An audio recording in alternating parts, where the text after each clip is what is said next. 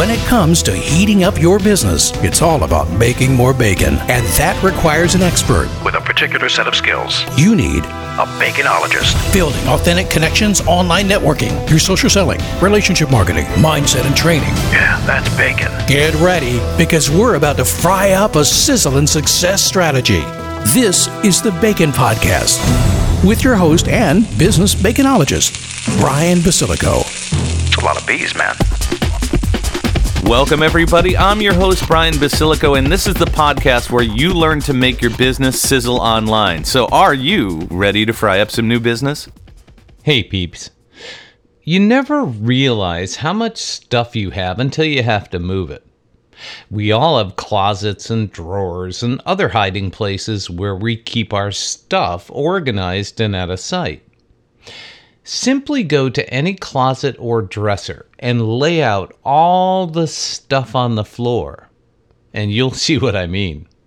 Now imagine doing that for every closet, dresser, and shelf or bin you have in your home or office. In the process of prepping our home for sale, which finally did sell last week, I already moved my desk and cleaned out my office closet. That was a major purge of labels for business card CDs, plastic CD cases, tons of stuff that was just not used anymore. They all had a someday I'll need this kind of status when I store them.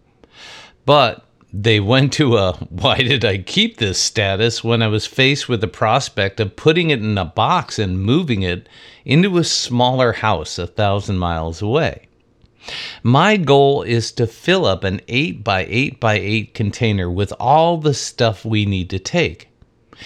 It's been an almost year long journey to empty out this 3,500 square foot house with over 40 years of stuff collected from Kim's and my 60 years of life each. We're in the final phases of selling our furniture, and I just sold my desk, and that means moving my office equipment again and to move the desk out while still running a business. Now, when it comes to marketing a business, people often conflate more as a good thing. Clients often ask, How can I get more traffic to our website? Or how can we create more engagement on social media? That more often comes with a cost. It takes money to drive traffic to your website emails, or other social posts because traffic is a commodity that often costs money in the form of advertising. There's no easy way to assure even the most targeted ads are going to attract the kind of customers who have the need, budget, or desire to work with a company that is new to them.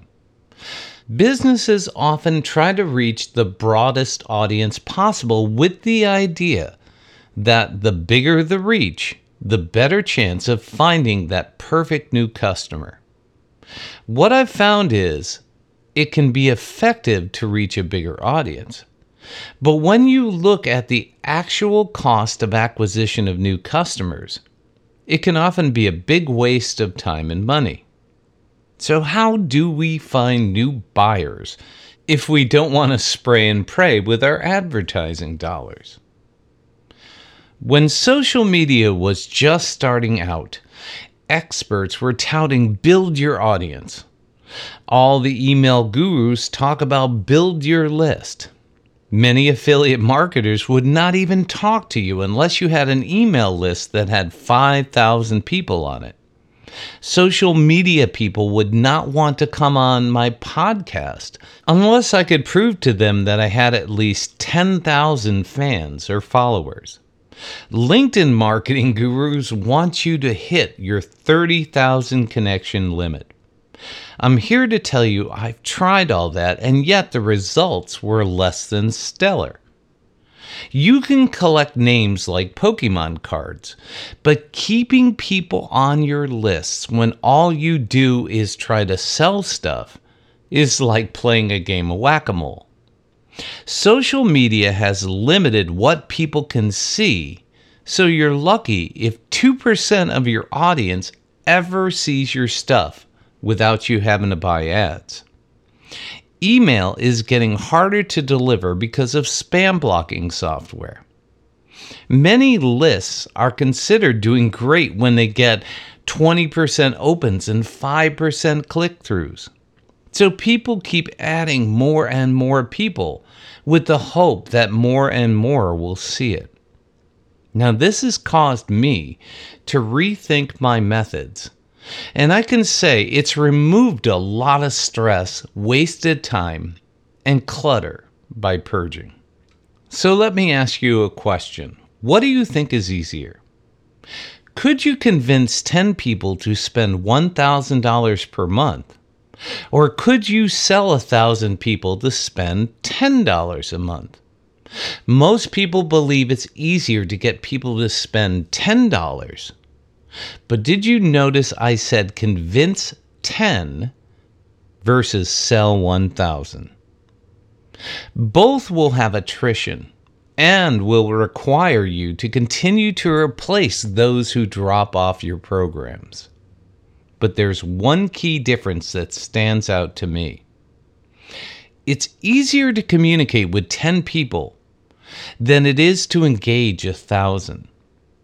People will only keep buying if they feel that what you have to sell has value in it. Those thousand people will be a mix of some who find value while others will just forget or ignore the $10 monthly charge. But those 10 people will only pay $1,000 a month if they find real value in what you're providing. It's kind of hard to get people to ignore a $1,000 a month or more charge. I often work with businesses that understand ROI, return on investment. I ask them, what does one customer mean to you in the case of sales and additional income? Usually, one customer equates to thousands or tens of thousands of dollars in sales. So, we work hard to attract a few new prospects and continue to communicate with them with the hope of turning one of those 10 people into a new customer. The beauty of only focusing on 10 people at a time is that you can communicate with two people per day, five days a week, and reach every single person with a personal exchange of ideas and information. It's so much easier to maintain an authentic, profitable relationship with a smaller and more focused audience than trying to please 1,000 differing personalities, situations, and needs. Now, I understand every business has different products, services, and audiences. But I think it's worth looking into about how you can sell more and how you can get the same or even better results with less. I'm not suggesting taking all of your clients' files and placing them on the floor and purging the ones that are not profitable, like I did with all of my office supplies. I'm suggesting looking at your business, your time, and your methods to see if you can simplify the process by building better relationships instead of trying to build bigger audiences.